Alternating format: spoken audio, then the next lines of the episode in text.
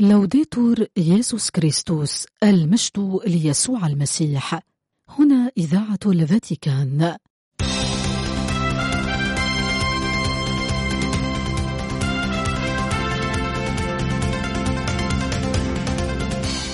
مستمعين الأحباء، تحية طيبة من القسم العربي في إذاعة الفاتيكان.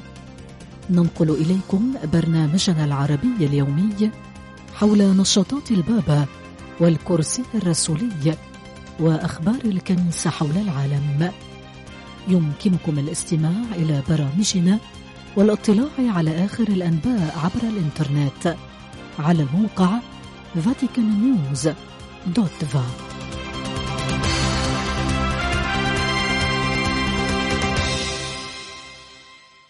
استقبل قداسة البابا فرانسيس صباح اليوم السبت شمامسة أبرشية روما الذين يستعدون لنوال الصيامة الكهنوتية.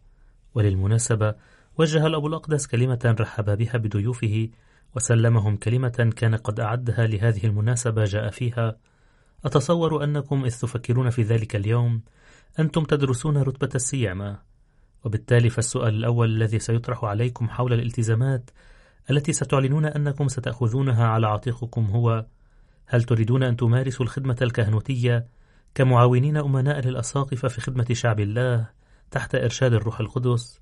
يبدو لي في هذه الكلمات أن هناك ثلاثة عناصر أساسية في الخدمة الكهنوتية: أولا، أن تكونوا معاونين أمناء وأن تضعوا أنفسكم بعدها في خدمة شعب الله، وأخيرا أن تكونوا تحت إرشاد الروح القدس. وسأتوقف بشكل موجز عند هذه النقاط الثلاث. تابع البابا فرانسيس يقول: معاونون أمناء. قد يكون لدى المرء فكرة أنه بمجرد أن أصبح كاهنا وراعيا في شعب الله يكون قد حان الوقت بشكل أساسي لكي يأخذ الأمور بين يديه وينفذ شخصيا ما أراده منذ سنوات، وأن يضبط أخيرا المواقف بأسلوبه الخاص ووفقا لأفكاره الخاصة، تلك الأفكار التي يعتز بها كثيرا بناء على تاريخه الشخصي ومسيرته. لكن الكنيسة الأم المقدسة لا تطلب منا أولا أن نكون قادة، بل معاونين، أي بحسب معنى الكلمات الذين يعملون مع. إن هذا المع هو ضروري لأن الكنيسة كما يذكرنا المجمع الفاتيكاني الثاني هي أولا سر شركة، والكاهن هو شاهد لهذه الشركة التي تعني الأخوة والأمانة والطاعة. باختصار، إخوة في الكهنوت وكهنة للجميع وليس لمجموعتهم الخاصة، كهنة في تنشئة مستمرة بدون أن يفكروا أبدا في أن يكونوا مستقلين ومكتفين ذاتيا. كم هو مهم اليوم أن تواصلوا التنشئة لا بمفردكم، وإنما دائما على اتصال مع الذين دعوا لمرافقتكم والذين تقدموا في الخدمة، وأن تقوموا بذلك بانفتاح قلب لكي لا تستسلموا لتجربة إدارة الحياة بأنفسكم، فتصبحون بذلك فريسة سهلة لمختلف التجارب المتنوعة. أضاف الحبر الأعظم يقول: الجانب الثاني في خدمة شعب الله. يطيب لي أن ألتقي بكم الآن فيما لا تزالون شمامسة، لأنكم لا تصبحون كهنة إن لم تكونوا شمامسة أولا. إن الشماسية لا تختفي مع الكهنوت، بل على العكس، لأنها الأساس الذي يقوم عليه. ستكونون كهنة للخدمة على مثال يسوع الذي لم يأتي ليخدم، بل ليخدم ويفدي بنفسه جماعة الناس. وبالتالي يمكنني أن أقول إن هناك أساسا داخليا للكهنوت علينا أن نحافظ عليه، ويمكننا أن نسميه الضمير الشماسي. فكما أن الضمير هو أساس القرارات، كذلك روح الخدمة هي أساس كوننا كهنة. لذلك من الجيد أن نصلي في كل صباح طالبين أن نعرف كيف نخدم: يا رب ساعدني اليوم لكي أخدم. وكل مساء شاكرين، ونفحص ضميرنا قائلين: يا رب اغفر لي عندما فكرت في نفسي أكثر من أن أضع نفسي في خدمة الآخرين. لكن الخدمة أيها الأصدقاء الأعزاء هي فعل يرفض أن يكون مجردا، لأن الخدمة تعني أن نكون جاهزين ومستعدين، وأن نتخلى عن العيش وفقا لأجندتنا الخاصة، وأن نكون مستعدين لمفاجآت الله التي تظهر من خلال الأشخاص والأحداث غير المتوقعة والتغييرات في مشاريعنا والمواقف التي لا تتناسب مع مخططاتنا وصحة ما تمت دراسته. إن الحياة الرعوية ليست دليلا بل تقدمة يومية، هي ليست عملا معدا على الورق بل مغامرة إفخارستية، هي أن نكرر مع الحياة بضمير المتكلم: هذا هو جسدي الذي بُذل من أجلكم.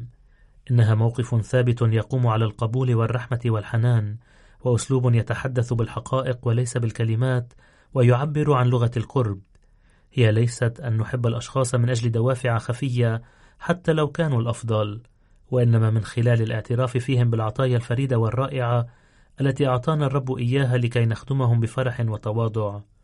إنها فرح أن نرافق الخطوات باليد بصبر وتمييز، وفي هذا النور بفضل الله نتغلب على خطر أن نضمر في أنفسنا شيئا من المرارة وعدم الرضا إزاء الأشياء التي لا تسير كما نريد، وعندما لا يجيب الأشخاص على انتظاراتنا ولا يناسبون توقعاتنا. تابع الأب الأقدس يقول: والآن نأتي إلى الجانب الأخير تحت إرشاد الروح القدس. من المهم أن تعطوا الأولوية دائما للروح القدس الذي سيحل عليكم. إذا حدث هذا فإن حياتكم كما كانت حياة الرسل ستكون موجهة نحو الرب ومن الرب، وستكونون حقا رجال الله. أما عندما تعتمدون على قواكم الخاصة فإنكم تخاطرون بأن تجدوا أنفسكم بأياد فارغة. إن الحياة تحت إرشاد الروح القدس تعني الانتقال من مسحة الكهنوت إلى المسحة اليومية، ويسوع يفيض علينا مسحة الروح القدس عندما نكون في حضرته، عندما نعبده، عندما نكون حميمين مع كلمته. أن نكون معه وأن نثبت فيه يسمحان لنا أيضا بأن نتشفع أمامه من أجل شعب الله المقدس، ومن أجل البشرية، ومن أجل الأشخاص الذين نلتقي بهم كل يوم. وهكذا فالقلب الذي يستقي فرحه من الرب ويخصب العلاقات بالصلاة لا يغيب عن نظره أبدا جمال الحياة الكهنوتية الخالد. وختم البابا فرانسيس كلمته بالقول: هذا ما أتمناه لكم أيها الإخوة الأعزاء، وأشكركم على النعم التي قلتموها لله، وأطلب منكم أن تصلوا من أجلي كل يوم.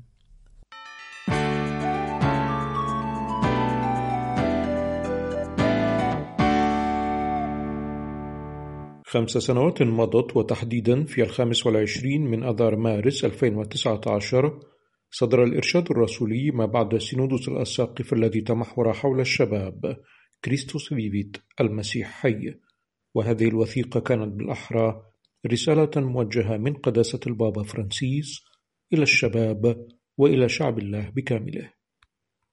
ولمناسبة هذه الذكرى تبادر الدائرة الفاتيكانية للعلمانيين والعائلة والحياة بتنظيم حملة عبر وسائل التواصل الاجتماعي تستمر اثني عشر أسبوعا من أجل تمكين الشباب من إعادة اكتشاف آنية رسالة الأب الأقدس والحفاظ على خبرة الأيام العالمية للشباب حية.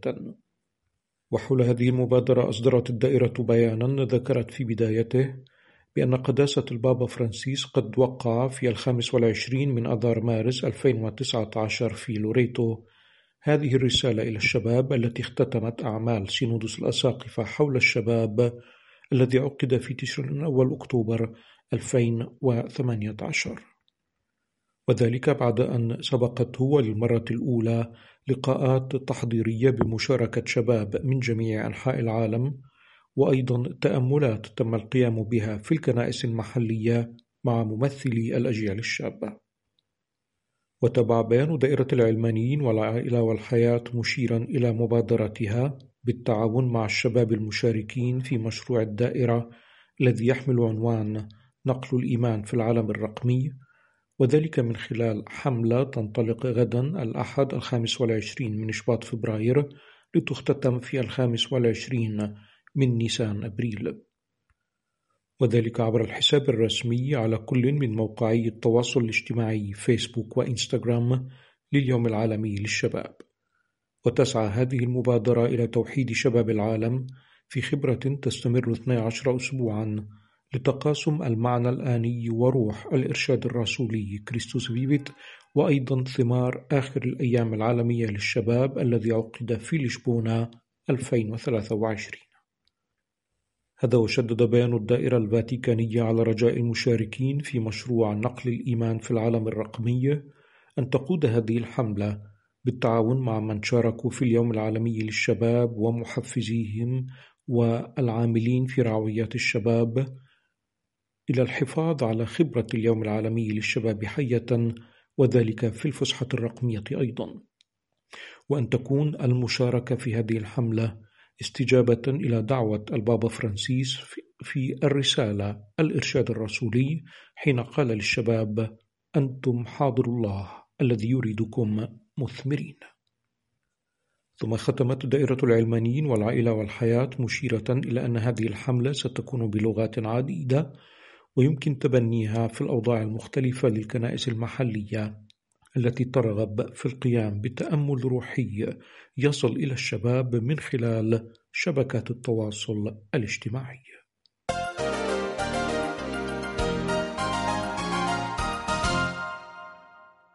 لمناسبة الذكرى السنوية الثانية للغزو الروسي لأوكرانيا، أجرى موقع فاتيكان نيوز الإلكتروني مقابلة مع السفير البابوي في كييف المطران فيسفالدس كولبوكاس الذي قدم صورة عن الأوضاع الراهنة في البلاد، لافتا إلى أن المواطنين يستطيعون البقاء على قيد الحياة بفضل المساعدات الدولية، وأن ملايين الأطفال والفتيان حرموا من الأعوام الدراسية. وأكد سيادته أن الكهنة والمتطوعين أنشأوا شبكة لوجستية للنقل، موضحا أن الأساقفة يقفون اليوم في الصفوف الأمامية ساعين إلى مساعدة السكان المحتاجين. في حديثه لموقعنا الإلكتروني، شاء المطران كولبوكاس أن يسلط الضوء على فسيفساء من المشاعر والاحتياجات والمعاناة في بلد يحاول البقاء على قيد الحياة على مدى السنتين الماضيتين، على الرغم من الحجم الهائل للموت والدمار، وهو يجد نفسه اليوم داخل نفق لا يرى في آخره النور بعد. قال السفير البابوي في كييف إن الوضع ما يزال مطبوعا بالألم والمعاناة، لافتا إلى وجود آلاف الأسرى الذين يعيشون في ظروف لا تليق بالإنسان وفقا لشهادات الأسرى العائدين إلى الوطن. وأضاف سيادته أنه يرفع الصلوات إلى الله في كل يوم على نية هؤلاء الأشخاص وعلى نية الأطفال الذين أبعدوا عن أهلهم ويعيشون أوضاعا مأساوية ولا يجدون من يساعدهم. وقال إن السكان الذين بقوا في المناطق الحدودية هم إما من المسنين العاجزين عن ترك بيوتهم أو الفقراء الذين لا يستطيعون البحث عن مكان آمن، وأوضح أن هؤلاء يعتمدون تماما على المساعدات الإنسانية الدولية من أجل البقاء على قيد الحياة، بما في ذلك مياه الشرب والخبز. ولفت هنا إلى وجود شبكة تتألف من كهنة ومتطوعين تسعى إلى تلبية احتياجات هؤلاء الأشخاص، وتقوم الشبكة أيضا بتوفير خدمات النقل لإبعاد السكان عن المناطق الأشد خطرا. بعدها تحدث المطران كولبوكاس عن وجود ملايين الفتيان والفتيات الأوكرانيين، لا سيما في المناطق الشرقية، العاجزين عن التوجه إلى المدرسة، وذلك منذ جائحة كوفيد تسعة عشر، ما يعني أنهم لا يتابعون تحصيلهم العلمي منذ أربع سنوات، مع أن من بينهم من يتمكنون من متابعة الدروس عبر الإنترنت.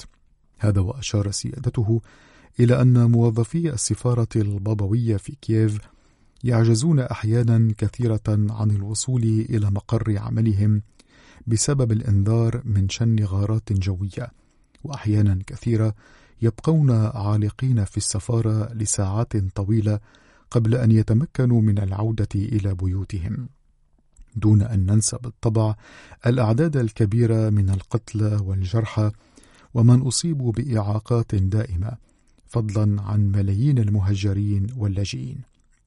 تابع الدبلوماسي الفاتيكاني حديثه لموقعنا الإلكتروني متوقفا عند الأوضاع الراهنة على جبهات القتال، وروى أن بعض الجنود حدثوه عن حياة الصلاة والإيمان التي يعيشونها على الجبهة خلال الأوقات العصيبة التي يمرون بها، لافتا إلى أن شهادات هؤلاء الجنود تحفز الإيمان لديه أيضا، وقال إن هؤلاء يقولون إنهم يصلون بحرارة كبيرة تحت القصف، ومن بينهم من يقولون إنهم يشعرون أن الرب موجود إلى جانبهم.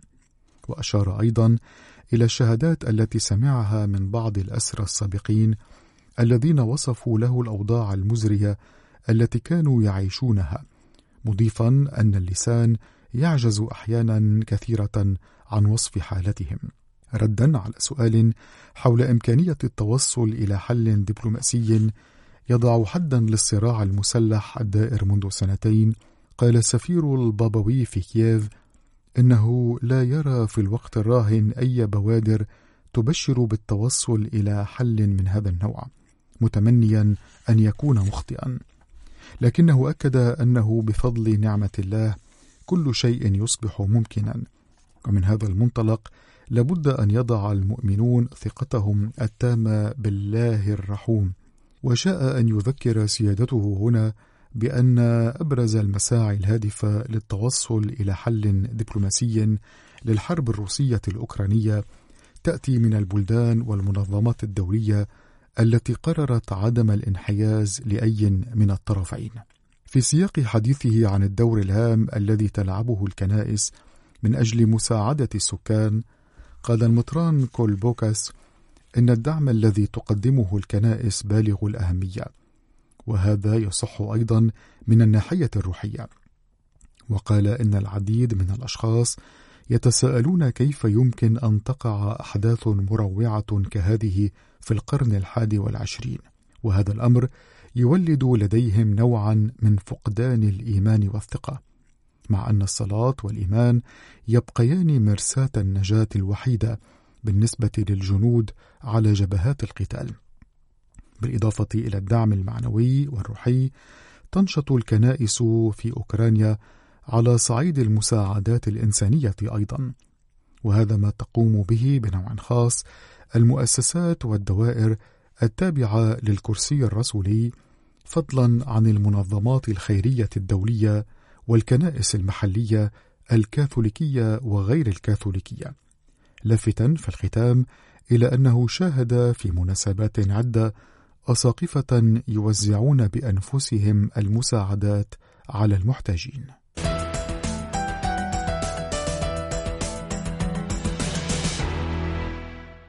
تعيش جماعاتنا الكاثوليكية الصغيرة في منغوليا زمن الصوم الكبير هذا بقوة، وقد أطلقت الجماعات الرعوية التسع برامجها الرعوية والروحية، ووضعنا أنفسنا في تناغم مع موضوع الصلاة في سنة الصلاة هذه التي أشار إليها البابا للتحضير إلى اليوبيل. هذا ما قاله الكاردينال جورجيو مارينغو المدبر الرسولي لأولان باتور في منغوليا في حديث له مع وكالة الأنباء الكاثوليكية فيديس.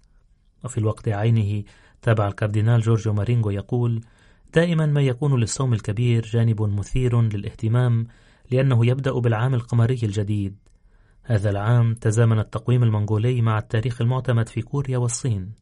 لقد احتفلنا بليلة رأس السنة خلال عطلة نهاية الأسبوع، وبعد ذلك في الأسبوع التالي بدأت مسيرة الصوم بأربعاء الرماد. فمن ناحية تشكل السنة الجديدة زمن وفرة وعيد وليس زمن تخليات، ومن ناحية أخرى هي تحمل معها قيما تتناغم بشكل عميق مع الإنجيل، كالتجديد مثلا، إذ يجب على كل شيء أن يكون جديدا في ضوء تجديد حقيقي وعميق وليس فقط خارجيا. يجب أن نتصالح، يؤكد المدبر الرسولي لأولان باتور، لكي نضع كل ما عشناه في العام السابق، أي بعض الخلافات أو بعض التوترات، جنبا، ونبدأ مرة أخرى بعلاقات سلمية. الجانب الثاني إنها اللحظة التي يكمل فيها الجميع سنة أخرى، لأن الشتاء قد مضى والمسنون يكرمون كحملة للحكمة الجماعية.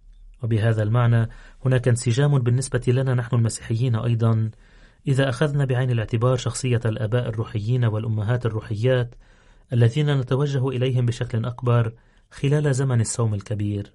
تشعر الجماعة المنغولية بعلاقة قوية مع الكرسي الرسولي.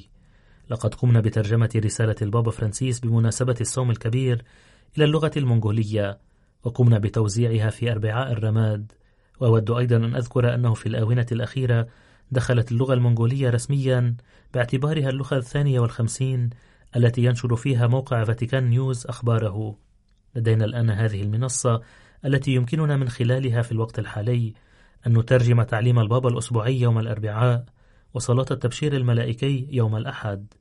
إنه الإرث التعليمي للبابا الذي يمكن للناس الرجوع إليه. نحن نسعى إلى الاكتناز بكل ما يذكرنا البابا فرانسيس به في زمن الصوم الكبير هذا. تابع الكاردينال جورجيو مارينغو يقول: أود أن أسلط الضوء مرة أخرى على هذا الخطاب حول العلاقات الجديدة المصالحة، لأن التأمل حول السلام الذي يبدو للأسف أنه موضع شك ونقاش في أجزاء كثيرة من العالم يعتمد تحديدا على هذا. إن دعوة العام القمري الجديد تساعدنا لكي نقوم بهذه الخطوة. لكي يحل السلام يجب على كل واحد منا أن يبدأ من علاقاته الخاصة، من كوننا صانعي وزارعي سلام. إنها بالتالي دعوة لكي نلتزم بالسلام انطلاقا من ارتدادنا الشخصي. في الخامس من آذار مارس ستعيش الكنيسة المحلية يوم رياضة روحية في زمن الصوم للكهنة والمكرسين والمرسلين الموجودين في منغوليا، بحضور الأب مور جوزيبي ليبوري الرئيس العام لرهبانة السسترسيان. وأخيرا، على مستوى الأعمال الخيرية، تحاول لجنة العدالة والسلام وسلامة الخليقة أن تقوم بإجراءات لمساعدة المزارعين الذين تعطلت أعمالهم بسبب تساقط الثلوج بكثافة في المناطق الريفية. وخلص الكاردينال جورجيو مارينغو المدبر الرسولي لأولانباتور في منغوليا إلى القول: خلال أيام قليلة يمكن أن يفقد المزارع كل ماشيته تقريبا، لأن الحيوانات مغمورة بالثلوج حرفيا. نحن نحاول أن نفهم ما يمكننا القيام به بشكل ملموس من أجلهم، وقد يكون هذا أحد الالتزامات التي نود أن تميز صوم الأخوة الذي نعيشه.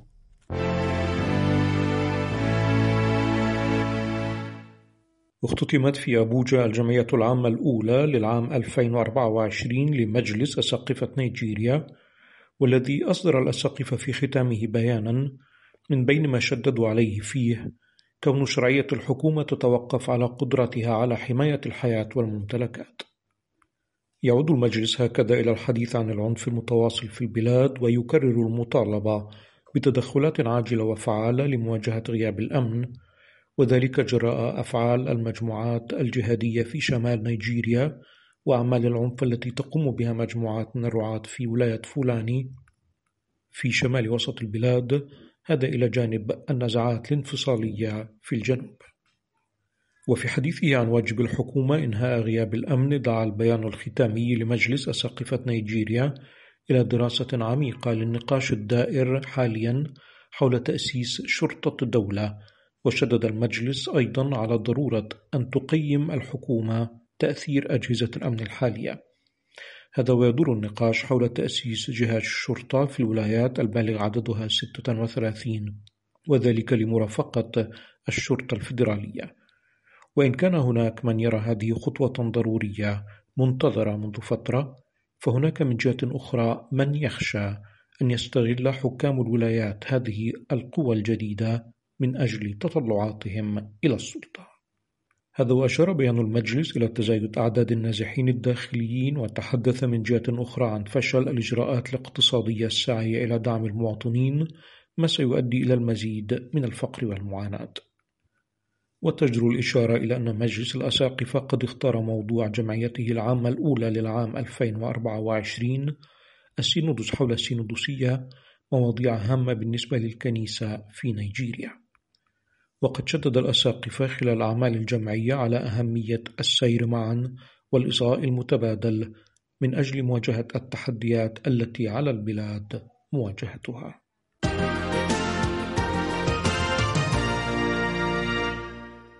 وافق برلمان المملكة المتحدة على قرار مساء الأربعاء وباقتراح من حزب العمال يوجه دعوة من أجل وقف إنساني فوري لإطلاق النار في غزة. وقد رحبت منظمات وهيئات الأعمال الإنسانية بهذا القرار، ومن بينها هيئة كافود (Catholic Agency for Overseas Development) لأعمال المحبة التابعة للكنيسة الكاثوليكية في إنجلترا وويلز. وعقب موافقة البرلمان على القرار، أصدرت الهيئة بيانا يحمل توقيع ممثلتها في الشرق الأوسط إليزابيث فانيل، ومن بين ما جاء في البيان أنه وبينما قتل عشرات الآلاف من الأطفال نحن في حاجة إلى أن يظهر قادتنا السياسيون زعامة حقيقية وأن يدعموا سلاما دائما. هذا وفي حديث لها إلى موقع فاتيكان نيوز، أكدت مسؤولة الهيئة الكاثوليكية الترحيب بهذا القرار البرلماني باعتباره خطوة أولى، وأضافت أن الهيئة ترجو وستواصل المطالبة باستمرار حكومة المملكة المتحدة في استخدام كل ما يمكنها لبلوغ وقف, وقف إطلاق كامل ودائم لإطلاق النار، ولكي يتم إطلاق سراح الرهائن، ومن أجل إيصال سريع للمزيد من المساعدات. ووصفت إليزابيث فانيل وقف إطلاق النار بالوسيلة الوحيدة لإطلاق سراح الرهائن وتفادي المزيد من موت المدنيين، وأشارت في حديثها إلى أن كثيرين لا يعلمون على الأرجح أنه خلال عملية القوات الخاصة الإسرائيلية في الثاني عشر من كانون الثاني يناير لتحرير اثنين من الرهائن قد قتل حوالي سبعين فلسطينيا. هذا وتوقفت المسؤولة أيضا عند معاناة سكان غزة، وأشارت إلى وجود أكثر من مليون وثلاثمائة ألف شخص يعيشون في أوضاع صعبة في منطقة صغيرة جدا في جنوب غزة بعد أن دمرت مساكنهم أو بعد أن وجه إليهم النصح بالرحيل. وأضافت أن هؤلاء الأشخاص يعيشون تحت المطر في خيام وليس لديهم مكان يتوجهون إليه. وختمت محذرة من أن أي هجوم بري على هذه المنطقة ستكون له تبعات كارثية.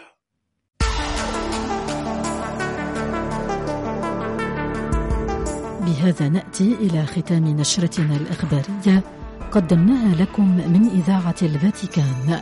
لو ديتور يسوع كريستوس.